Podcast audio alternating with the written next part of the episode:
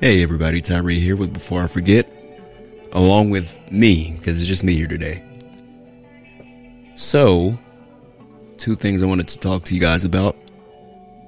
One, I want to tell a story about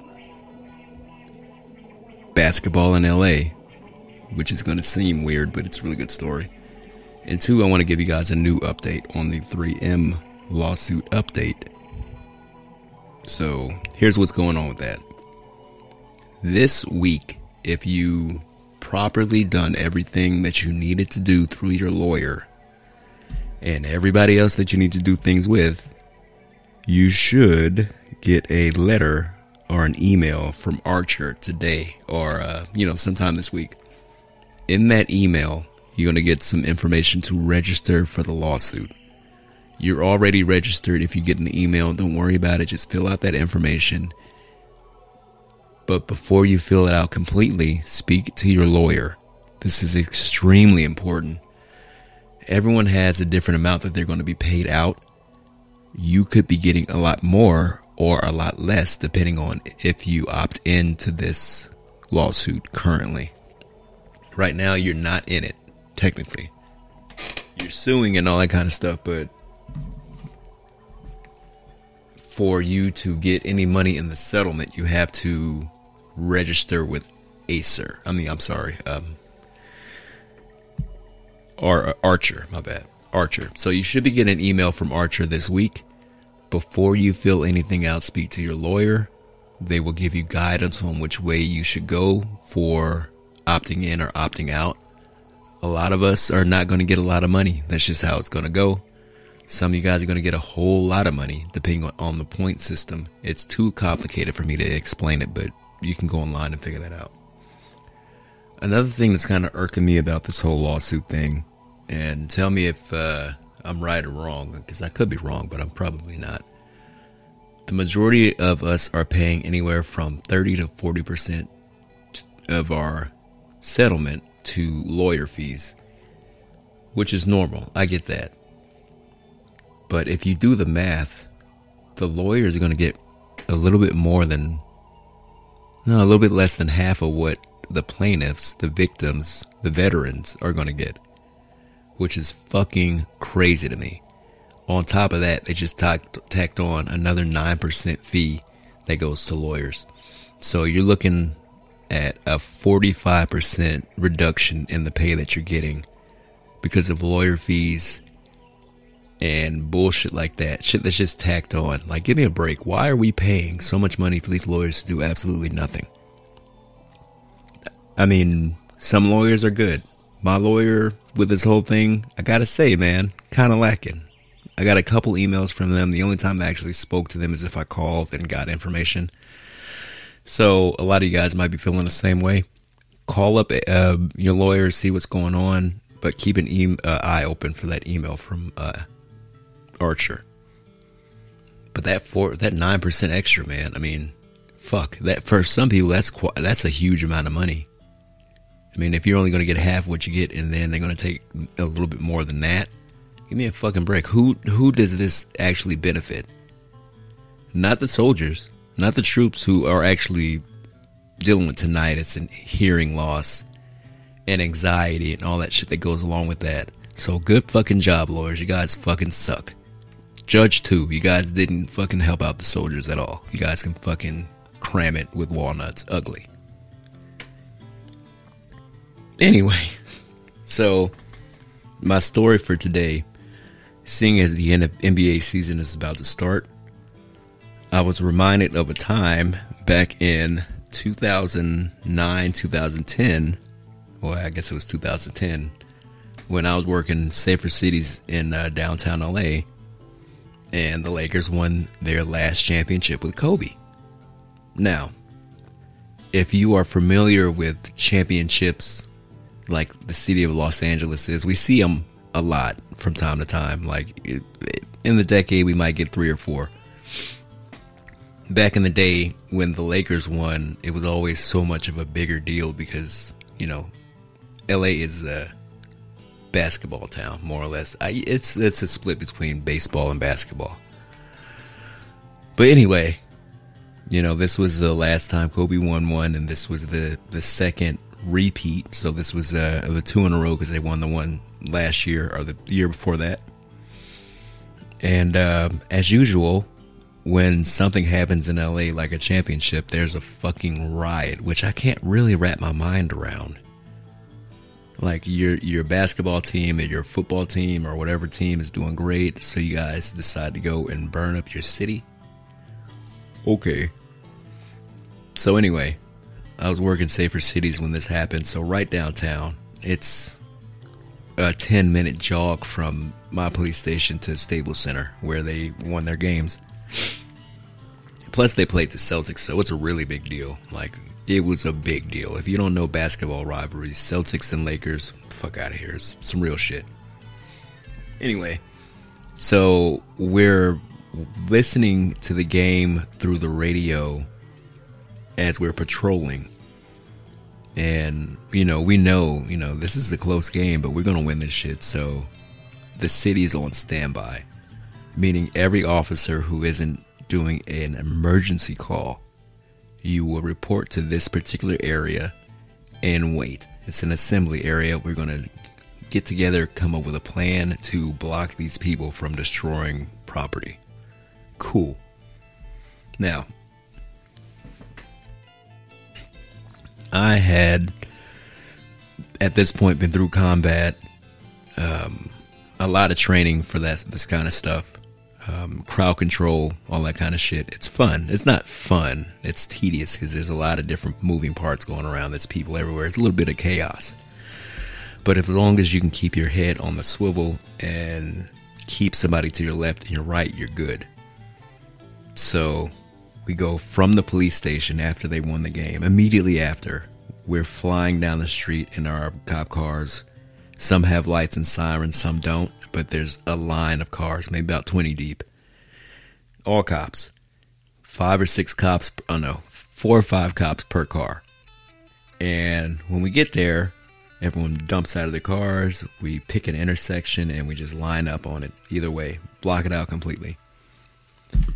And as one group is walking forward, there are two lines, two columns of officers behind them, and they move forward when the officer in charge of this group tells them to move. now, normally, in this kind of situation, it's extremely violent. There's something really bad happening in the city. You know, we have to go and take care of business. But in this particular case, it was a championship, so people are generally happy but there's still people who want to fuck shit up. So everyone has to leave the area, regardless if you're a regular person just walking down the street or if you're a rioter. You're all treated the same. We gave the warning, please leave the area. You didn't, so now we have to move you. Me and my, my partner, we're walking down the street. It's really close to Staples Center, like right around the corner. I guess it's Crypto Arena now. Anyway, we're walking down the street and these people are just popping out of nowhere. Like, hey, what's going on? Why are the cops here? And they're like, the Lakers won a championship. Like, oh, okay, we know. They go in their house, they shut the doors, and they fucking hide because people will burn their shit down out here. We're walking down the street. A drunk couple kind of approaches us and like, what are you guys doing here? And all kind of dumb shit. So, you know, we explain like Lakers won a championship, there's going to be a ride here. We we know you might want to clear the area. Fuck you guys! You guys can't tell us what to do. I mean, I kind of looked at these people. I'm in full riot gear. There's probably about a hundred officers here, full riot gear.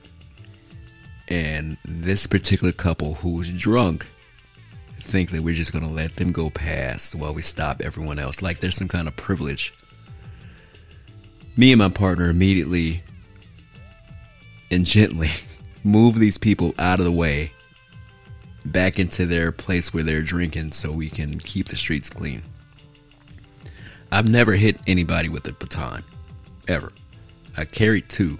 I carried the long baton with the metal handle that you see in cop shows, and then I have a collapsible.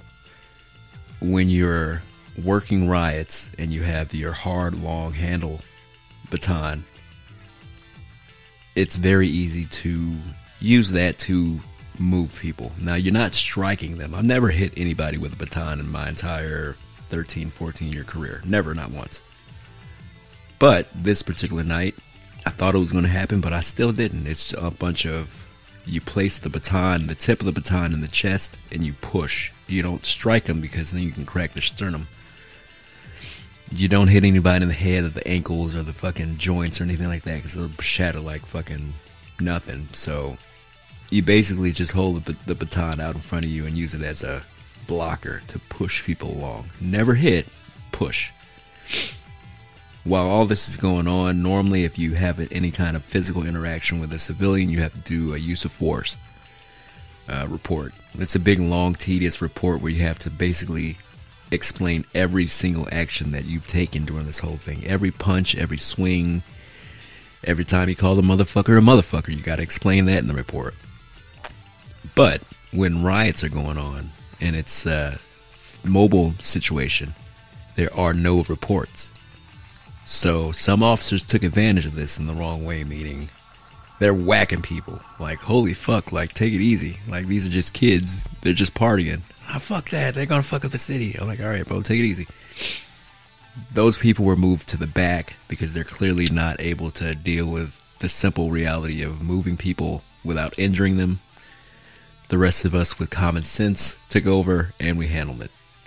Now, while this is going on, there's cars on fire, tires exploding, people breaking glass, jumping on cars.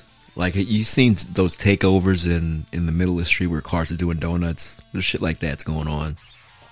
And after a while, I'm like, uh, let them fucking do it. Who cares? It's gonna happen every year. This shit happens. Well, I don't understand why people want to fuck up their own shit, but hey, here we are. I'm still getting paid they're still going to go to jail once we catch them. We and we really don't want to catch them. Really, like if they run, I'm not fucking chasing you. Run as much as you can. Run away, like vanish for as, as long as I care. But that particular night, I think we arrested 20, 20 to 30 people, mostly minors, because you know kids. And I want to say like 10 or 15 million dollars worth of damage was caused in a relatively short amount of time. So, yeah. City burned. We still got paid. Great day. And on that note, I'm going to try to tell more police stories. Um, a lot of you guys don't really know the ins and outs of police work. And I'm going to try to explain that the best I can so maybe we can try to break up those biases that we have against police. Uh, what else is going on in, in the world today is uh, everything that's going on on the in Israel and the Gaza Strip and all that shit, man. Like it's really fucked up. If you haven't been paying attention to that, turn on the news and and take a look, man. It's fucking terrible on both sides. The Israeli people bombing Gaza, killing these people, turning off their water, turning off their gas. They can't eat. They can't do a damn thing. On the flip side, the fucking Hamas people are fucking, you know, terrorists, motherfuckers. They should die. They should. This is from me. They they need to go. Not the Palestinian people who are peaceful and the people who don't want to fuck around like these fucking idiots. I'm for Palestine. I'm for a free Palestine. I'm for a, a peaceful Israel. Well, we're not just blowing up shit and killing each other left and right. Um, seems like it's only going to get worse before it gets better. Um, donate your time. Time goes a lot further than money now. Help people in the best way you can. And uh, I believe that things will work out for the best. So, in the meantime, thank you guys for listening to Before I Forget. Another really short show, just me. Uh, we'll see you guys next week. Please like, listen, share, subscribe, and continue to listen to before I forget. Thank you.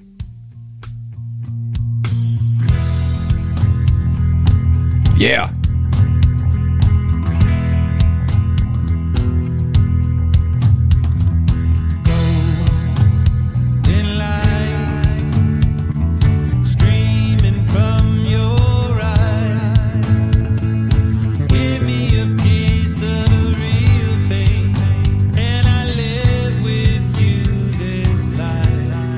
This song is uh, The Heavy Wing by Red Hot Chili Peppers.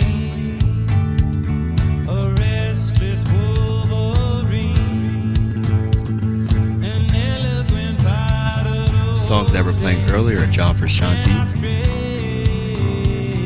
and Omar Rodriguez. On the album, self titled.